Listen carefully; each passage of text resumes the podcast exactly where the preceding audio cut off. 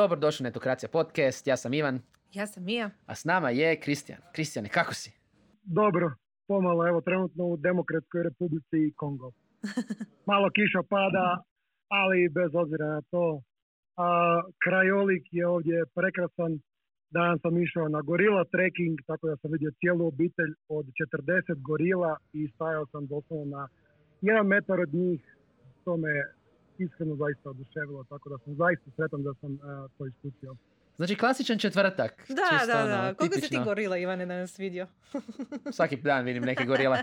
Prije nego što, prije što uđemo u temu da podsjetim, ako želite čuti još priče o gorilama, uh, subscribe se na Etokracija podcast putem YouTube kanala, kliknite zvonce ili naravno audio verzije naći na Spotify, uh, Pocket Casts uh, i svim drugim mogućim platformama za podcastove na kojima smo naravno prisutni, kao i na naravno uh, newsletteru. E sada, Kristijane... I, I koji? Koji i sam da, čekaj. Eh, zahvaljujemo podcast studiju, našim partnerima u ovom divnom novom studiju u kojem prvi snimamo podcast, prvi snimamo podcast.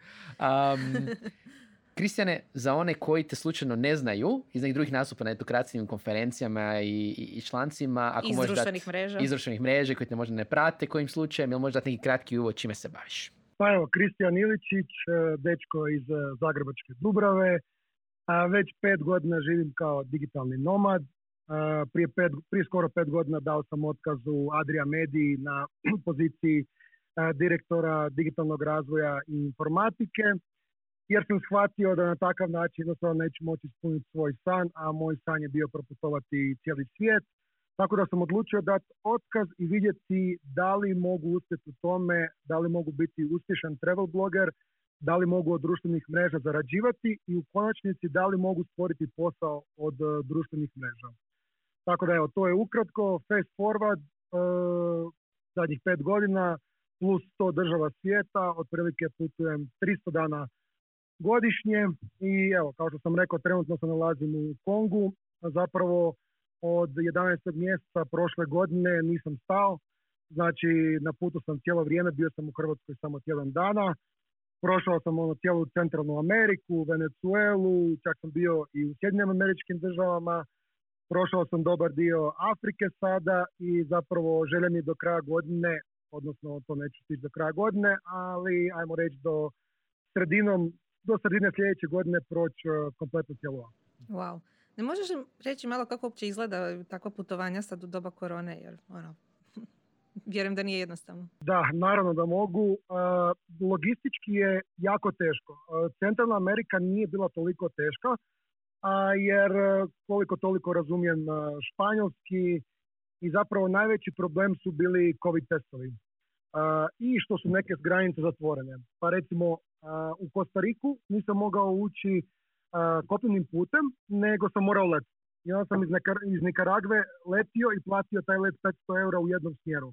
Tako da to je ono dosta skupo, leti sam preko El Salvadora. Ove druge države sam prešao kopnenim putem, a COVID testovi, odnosno COVID laboratoriji se nalaze isključivo u glavnim gradovima ili nekim većim, pa ako ste blizu granice, morate se vratiti u glavni grad, napraviti COVID test, čekati 24 sata ili 48 sati da bi dobili rezultat i to sve morate na španjolskom, morate se naručiti, poslati putovnicu i tako dalje, tako dalje. Dosta je komplicirano, a s druge strane i skupo je, jer svaki test u Centralnoj Americi košta otprilike od 80, 90 pa do 150 dolara. Tako da malo je to ono dosta zeznuto, već sam potrošio 3000, preko 3000 eura samo na COVID testove, svaki put sam bio negativan, jel? I najveći problem je sad zapravo putovanje Afrikom, jer je dosta država također zatvoreno za kopneni prijelaz i onda moram koristiti avione i sve to izrazito puno košta, a da bi uopće ušli u neke države Afrike zahtijevaju vas pozivna pisma, hrpa drugih dokumenta, morate imati sve letove, rezervacije, hotele da bi došli u ambasadu, da bi tražili vizu, a ne znate da li ćete biti negativni ili nećete na COVID testovima. Jer ono što se desilo mojim prijateljima koji su bili sa mnom na jednom putu, bili su, jedan dečko je bio pozitivan i to u definitivno najopasnijoj državi na svijetu u Somaliji. Znači čovjek je bio pozitivan u Somaliji i nije mogao letiti za Keniju. Sva sreća ja i drugi dečko su mogli letiti, ali on je morao ostati i rekli su mu 14 dana karantene I, ali čovjek nije imao kor- koronu. I ništa, napustio je, otišao je kopnenim putem iz Somalije za Somaliland. To je, ajmo reći, jedna pokrajina koja je sigurna, ali taj, taj put nije siguran. Uspio je doći do Somalilanda, napravio je sutradan test, bio je negativan naravno i dao je novih 700 dolara za aviokartu i letio za Nairobi. Tako da putovanja u doba korone su malo teška.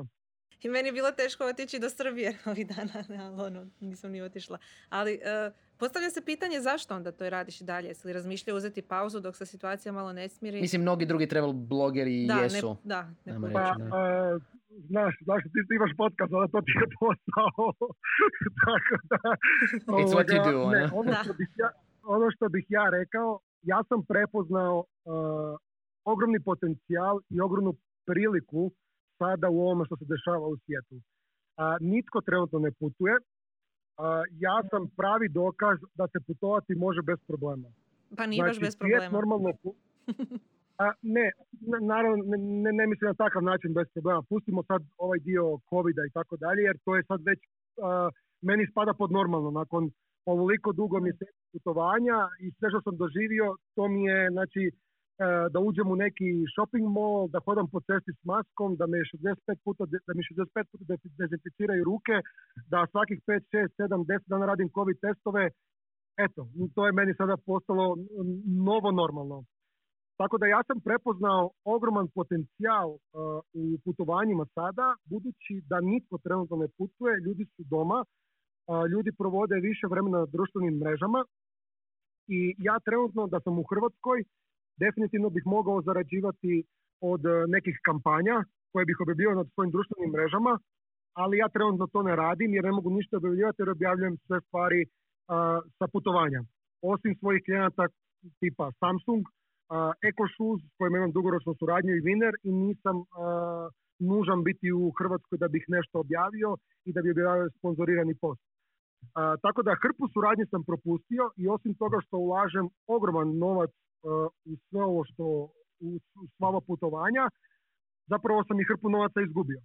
Ali ja želim od toga stvoriti u budućnosti biznis, želim otvoriti, odnosno već sam otvorio, predao sam sve papire, sve zapravo u procesu, a, putničku agenciju a, i želim da i želim imati drugačija nekonvencionalna putovanja, želim da ljudi izađu iz svoje komfort zone, osim nekih putovanja koja će biti turistička za ljude koji nemaju jednostavno a, vremena i nisu avanturisti sami po sebi, ali želio bih sa svojim primjerom dosadašnjih putovanja ovih zadnjih šest mjeseci pokazati da se zapravo sve može kad se hoće. Ovo je bila s tvoje strane i istraživanje i investicija i promocija zapravo. A i to da vidiš zapravo šta ljudi mogu doživjeti, jer sad znaš i kako dobro ako se netko nađe u nekoj situaciji da je velika vjerovatnost da si prošao i da Možeš zapravo na biti vlastnom dobar primjeru. vodič. Da, Pa upravo to ono što ja vidim zapravo i što ja poznajem svoju publiku. Mislim da je zapravo najvažnije poznavati svoju publiku.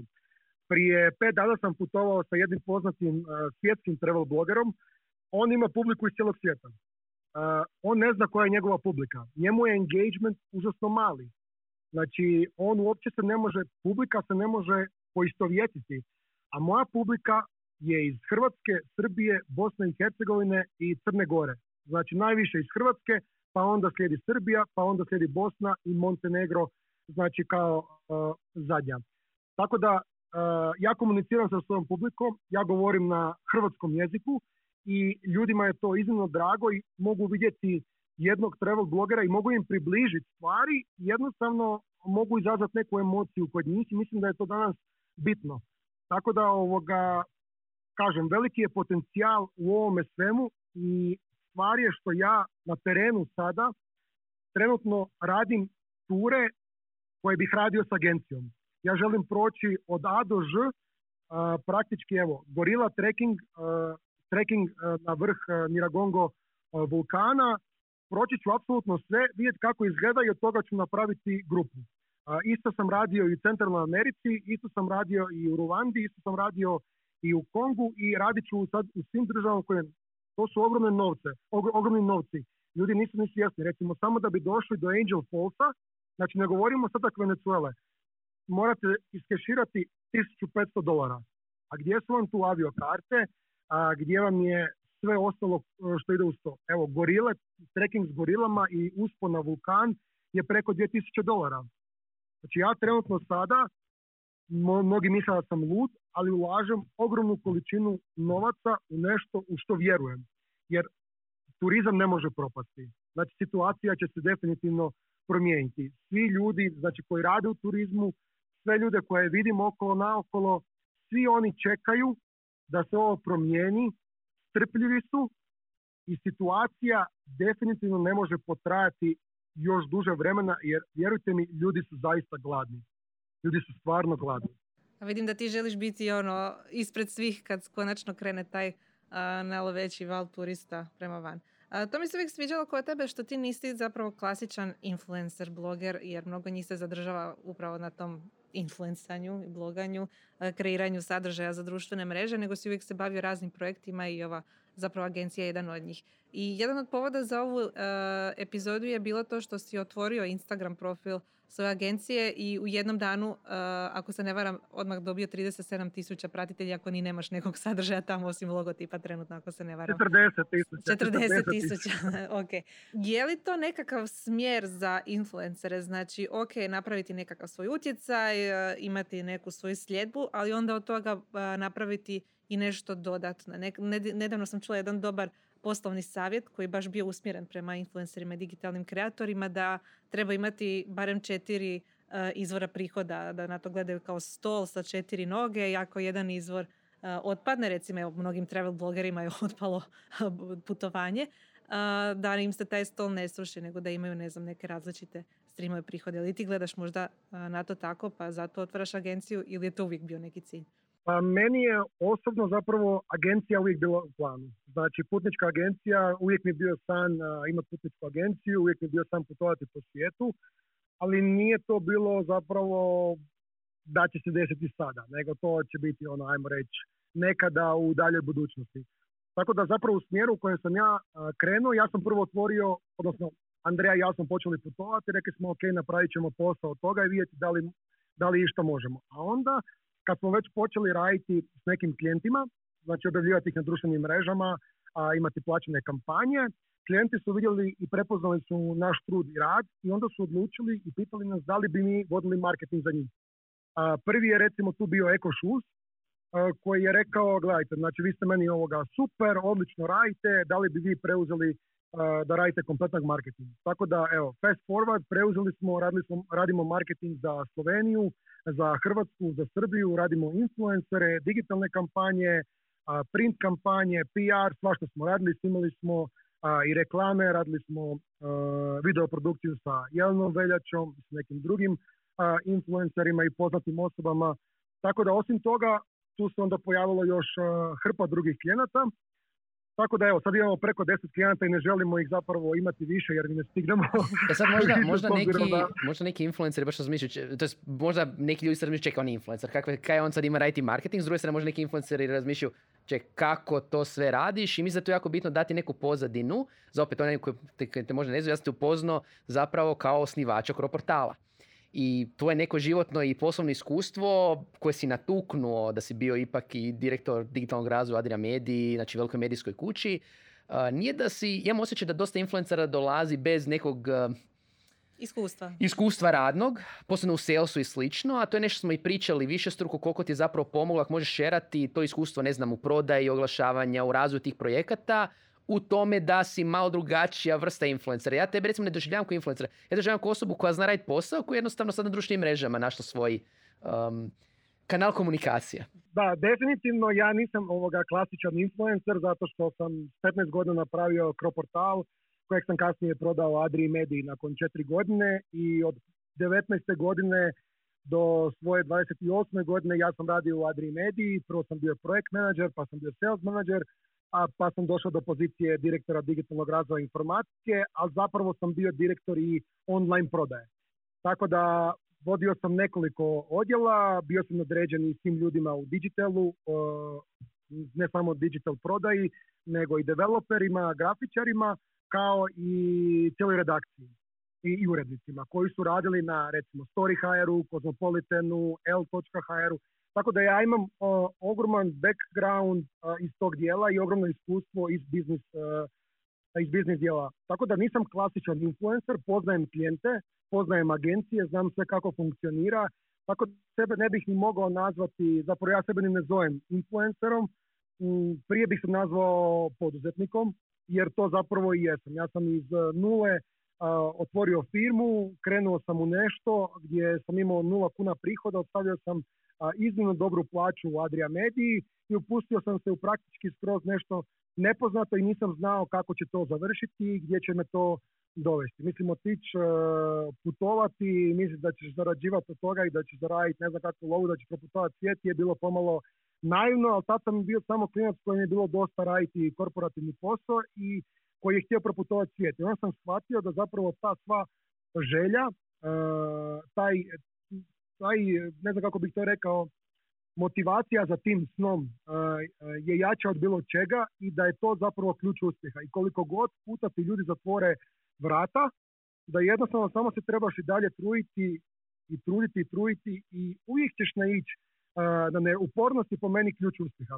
Tako da ogroman background, ogromna pozadina znači u tome iz salesa, iz developmenta, znači općenito iz digital svijeta i danas influenceri također, ja sam menadžer nekim influencerima, recimo Lazy-u.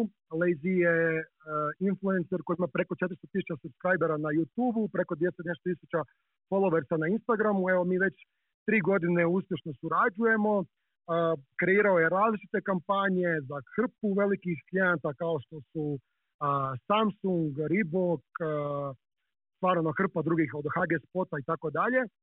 Tako da izrazito je zapravo bitno da imaš nekoga ko poznaje koga poznaje nekoga koga će kontaktirati ako imaš neku ideju za projekt, za neku kampanju.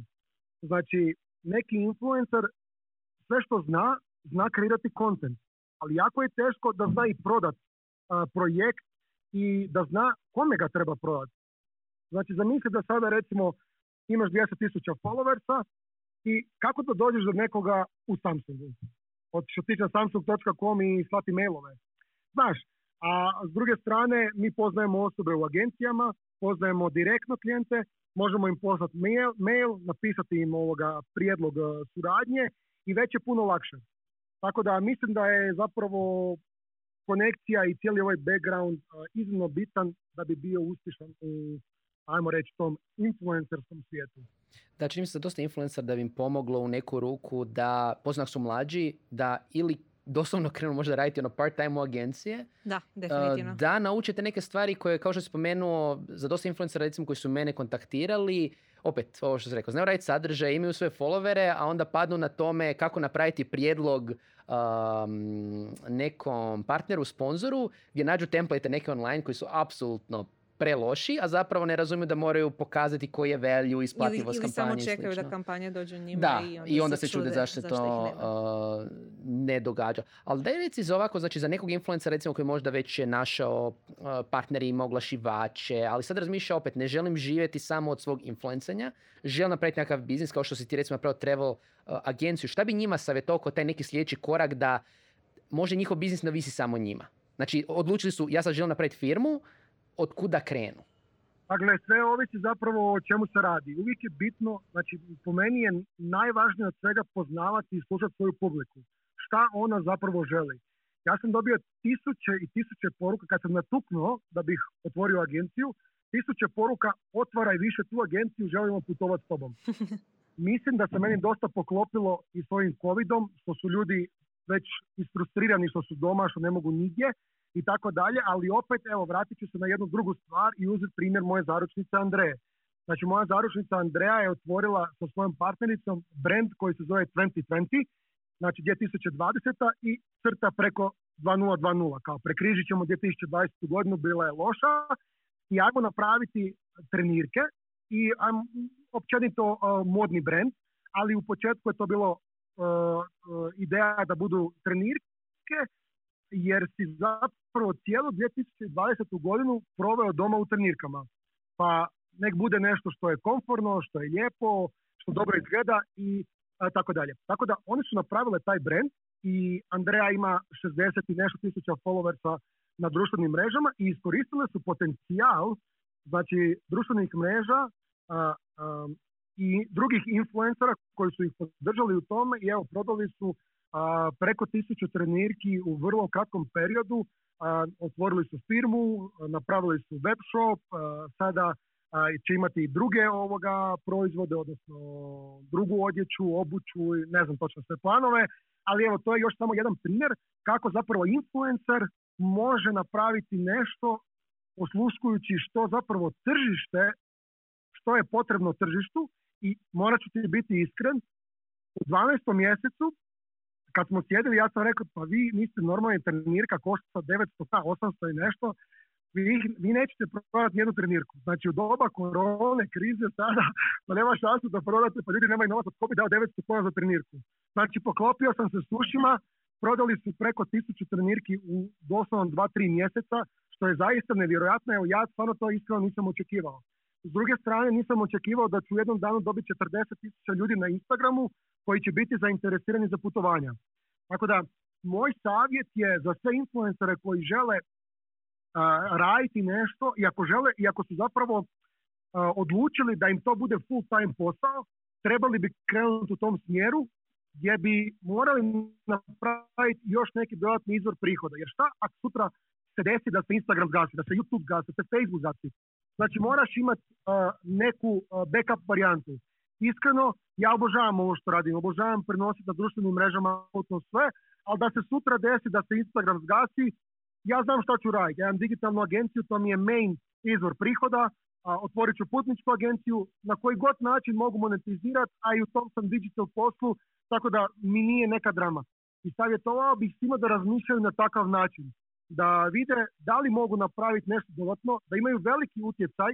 Nije bitno, znači možda imaš 300 tisuća followersa na Instagramu, ali otvorit ćeš sutra dan kafić i tebi će doći tvoj followers i piće kavu u tom kafiću, znaš. može biti obična hudica, može biti obična majica, može biti kozmetika. Ne moraš ti, znači bitno je čime se taj influencer bavi. Znači to je jako važno. Ako je iz biznis svijeta, ako je iz modnog svijeta, znaš ono, netko ko je iz modnog svijeta, nek napravi nešto što ima veze s modom. Ako si iz beauty svijeta, napravi nešto što ima veze s beautyjem. Ako si iz travel ja bi recimo napravio, meni je ideja napraviti travel merch. Znači, sad sam vidio kakve su mi hlače potrebne, pogotovo u ovim opasnim destinacijama, gdje trebam skrivati lovu, a, koliko mi džepova treba, a, šta mi treba od majci, šta mi treba od jakni, i tako dalje, znači koja torba mi treba, šta mi fali, šta ne, zašto ako bi, ako bi recimo putovao live. E, ja bi to kupio. To znam, ti si taj tip, da. Tako da, eto, znači... Da, mora imati smisla za tu publiku. A da mi reci, evo, možda nekom influenceru i dalje će to biti abstraktno. Aha, ja imam puno followera, kako ja znam da ovo što ću ja napraviti e, će oni doista kupiti ili koristiti. Možeš li konkretno, konkretno reći, evo, e, tih tvojih 40 tisuća followera koje si dobio i na Instagramu u jednom danu, kako ti planiraš neke od njih pretvoriti u svoje kupce, kupce, odnosno korisnike? Koja je prodajna strategija? Da, koja je prodajna strategija prema njima? Ako smiješ otkriti. Ja iskreno mislim da sam zapravo već uh, prodao svoje ture. Uh, Zašto?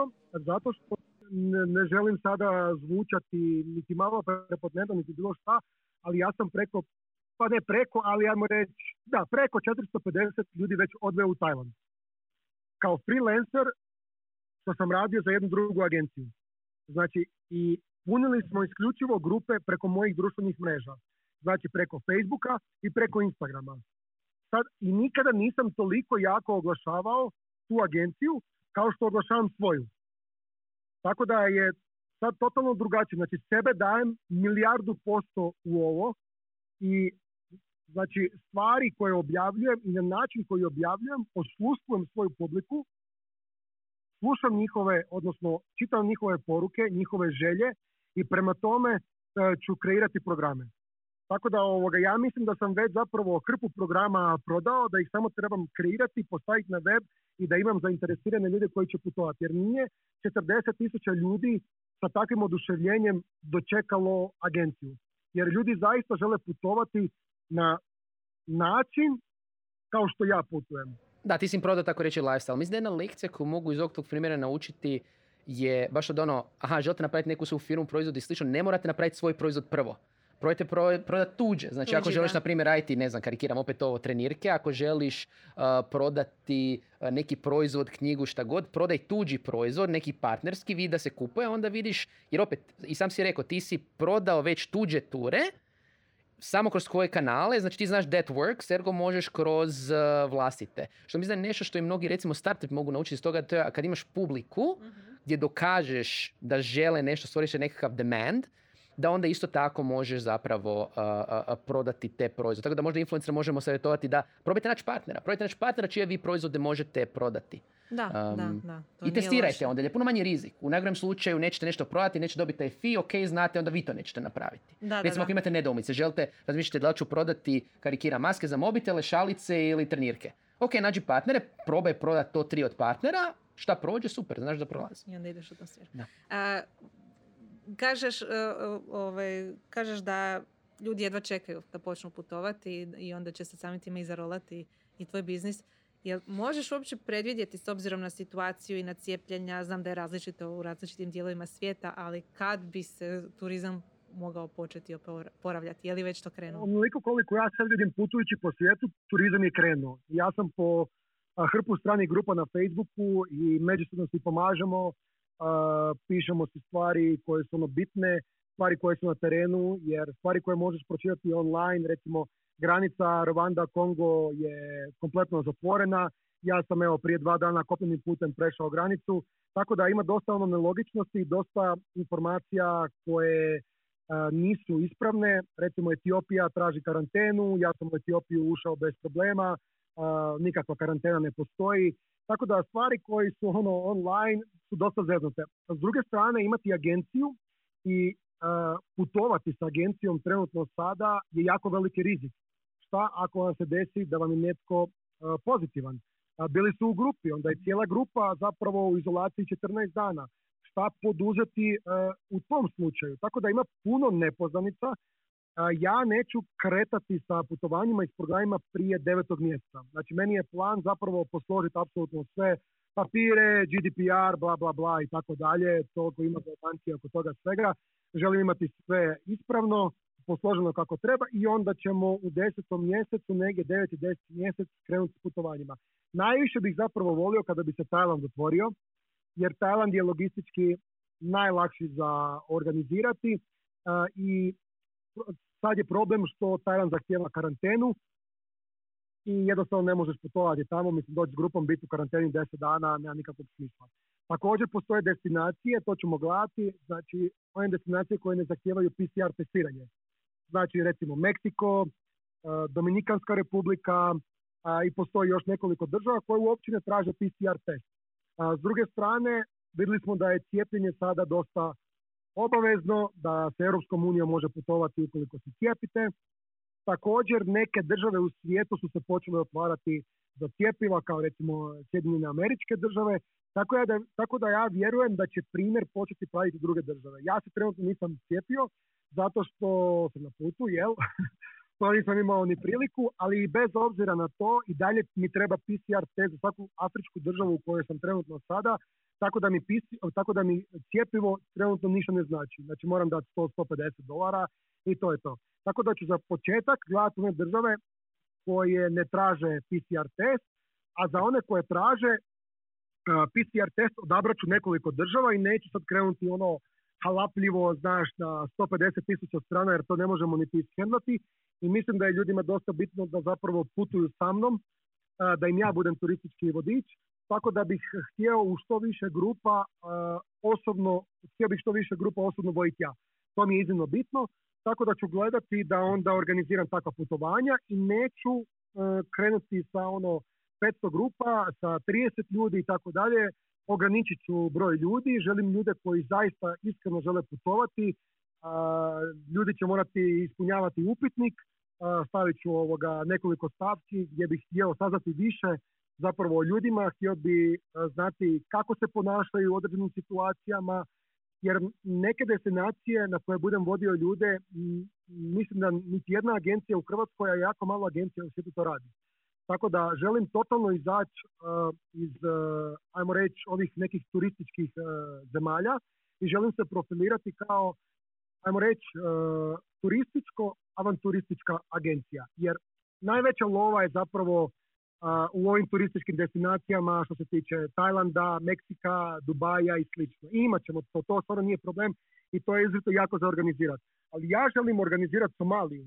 Znači, jeste ikad čuli da je netko bio iz Hrvatske, Srbije, Bosne, naših područja u Mogadišu? Nitko nije ušao u Mogadišu. Ja sam ušao, vozio sam se u bliziranom vozilu, vojska me čuvala, išao sam u glavni grad somalskih pirata i izašao sam van. I vidio sam kakva je situacija na terenu. Je opasno, ali se može. Želio bih imati takve stvari. Moto moje agencije će biti da se mogu upurati u svaku državu na svijetu.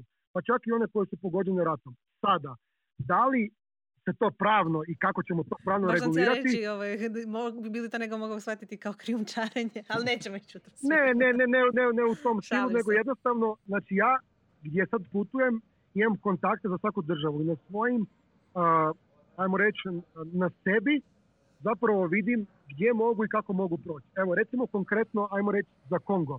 A, istočni dio Konga, gdje sam ja trenutno, je najopasniji. Znači, ovdje je sjedište UN-a, aerodrom čuvaju UN-ovi vojnici, da bi došli od e, granice, ja sam ušao kopnenim putem, ili da bi recimo od aerodroma došli do Virunga nacionalnog parka, morate biti u konvoju i imati oružanu pratnju. Znači cijelim putem.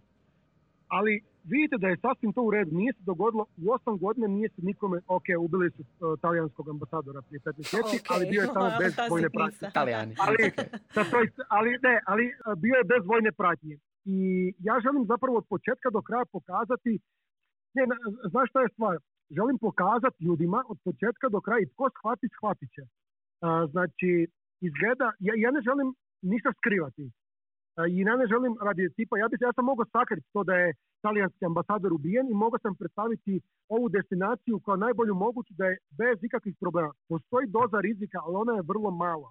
Znači, ne idemo mi sada ono da izgubimo glavu, da izgubimo život. Postoji par posto rizika da će se baš desiti nešto kad vi budete tu, mislim stvarno je mali rizik. Tako da, ali želim pokazati ljudima od početka do kraja da znaju. Želim ljude koji se žele upustiti u takve avanture. Znači, to, će, to nitko ne radi u Hrvatskoj, niti, niti jedna agencija. Niti jedna agencija ne radi Afganistan, recimo. Ja sam prošao Afganistan 8 dana. Upoznao sam fenomenalne ljude, shvatio da je to prekrasna, preljepa zemlja, da su Afganistanci čudo, najveće koje postoji i toliko mi je bilo žao i srce mi se parilo kad sam bio dolje na terenu i kad sam ih upoznao i vidio kakva je prava zapravo situacija dolje. A s druge strane, kad dolaze kod nas i kad bježe, mi ih tamo tučemo po granicama, mrzimo i govorimo im da idu doma i tako dalje. Stvarno je užasno kad dođeš i kad vidiš da ti ljudi zapravo ne žele izaći iz svoje države. Oni žele biti u svojoj državi, ali ima 60% teritorija koje kontroliraju talibani koji jednostavno e, također mrze te ljude i ti ljudi su potlačeni od strane talibana. I onda dođu u Europu s trbuhom za kruhom i onda su potlačeni od strane nas. Znaš? Da, Tako da ja želim profilirati svoju agenciju turističko-avanturistička. To je, znači, tko želi, tko se želi upustiti da ode u Somaliju, ja mu mogu organizirati. Jer zašto? Pa sigurno postoji hrpa likova ovakvih kao što sam ja, koji bi htjeli otići u Mogadišu i vidjeti, mislim, možda ne hrpa, ali ajmo reći, nekih postoji nekoliko. Baš sam htjela pitati Ivane, jesi ti jedan od tih? Možda ne. ne, možda ne. Možda, možda malo izvan komfort zone, da, možda malo. Da, da, ja sam uvjerena da ima puno ljudi koji bi to htjeli, to je adrenalin neke posebne. Pa ću vam to povezati s ovim influencanjem i s onim što smo pričali. Kako će jedan influencer doći do nekog kontakta i znati kome treba poslati mail. Kako će Ivan Brezan Brkan ili Mija otputovati u Mogadišu? Kužiš? Alo, Kristijan. ja želim biti ta osoba koja ima sve kontakte, koja će se pobrinuti da sve bude u redu, imati najbolju moguću agenciju, najbolje moguće lokalne kontakte, da čak i jedna, da jedna osoba ili pet osoba ili koliko god putuje tamo. Znači ako neko želi putovati, ima želju otići u Demokratsku republiku Kongo. Kod mene će na mojim storijima, na postojima vidjeti od početka do kraja kakva je situacija. Ja ću kreirati program. Ja imam odlične kontakte ovdje koji su u potpunosti sigurni. Vidio sam stanje na terenu, i pokušat ću to prodati. Ne kažem da će to ići u nekim ne znam kakvim količinama, ali želim imati to u ponudi i kad se na, na takav način profiliram, bit će mi lakše prodavati ove jednostavne turističke ture jer će i oni biti dio toga. Da, Naravno. da, da. Je- razumijete? Da. Odlično, odlično. Dame i gospodo, netipičan influencer, niti Kristijan, stvarno odlično ste to sve objasnio, meni sve ima smisla. Da, i sretno u svakom slučaju sa turističkom agencijom i sretno putovanjima. Ja se nadam da ćete mi vi biti prvi e, putnici koji će ići tamo u Mogadišu. Pričat ćemo ome Pričat kasnije. ćemo izvan kamera. Kristijanova agencija se zove Nomadic Travel, jesam dobro rekla? Ali zapratite na Instagramu, budete 40 tisuća broj jedan pratitelj. Ne, sigurno kad izađe ova epizoda će i biti više pratitelja, ali svakako će biti zanimljivo pratiti ono što radiš i vjerujem da te već neki i prate a, po društvenim mrežama ili po nekim grupama gdje se piše o putovanjima. Hvala ti što si nam se javio, što si uspio naći internet u ovim uvjetima, znam da nije bilo jednostavno. A, i, a ja ću pozvati sve one koji žele e, još ovakvih epizoda pratiti da nam se e, jave sa svojim komentarima i upitima na info.netokracija.com, da se pretplate putem e, YouTube-a, e, da nas prate putem newslettera ili putem bilo kojih podcast aplikacija i još jednom zahvaljujemo podcast studiju što nas je ugostio. Barem mene. Ivana. Da, da, da. I to je lijepo. A može, a gle, treba i podcast studiju napraviti u Somaliji jednom, nikad ne znaš. Pa nikad. Netokracija Somalije jednog dana, to je to. Tko želi četi, nek se javi u komentarima.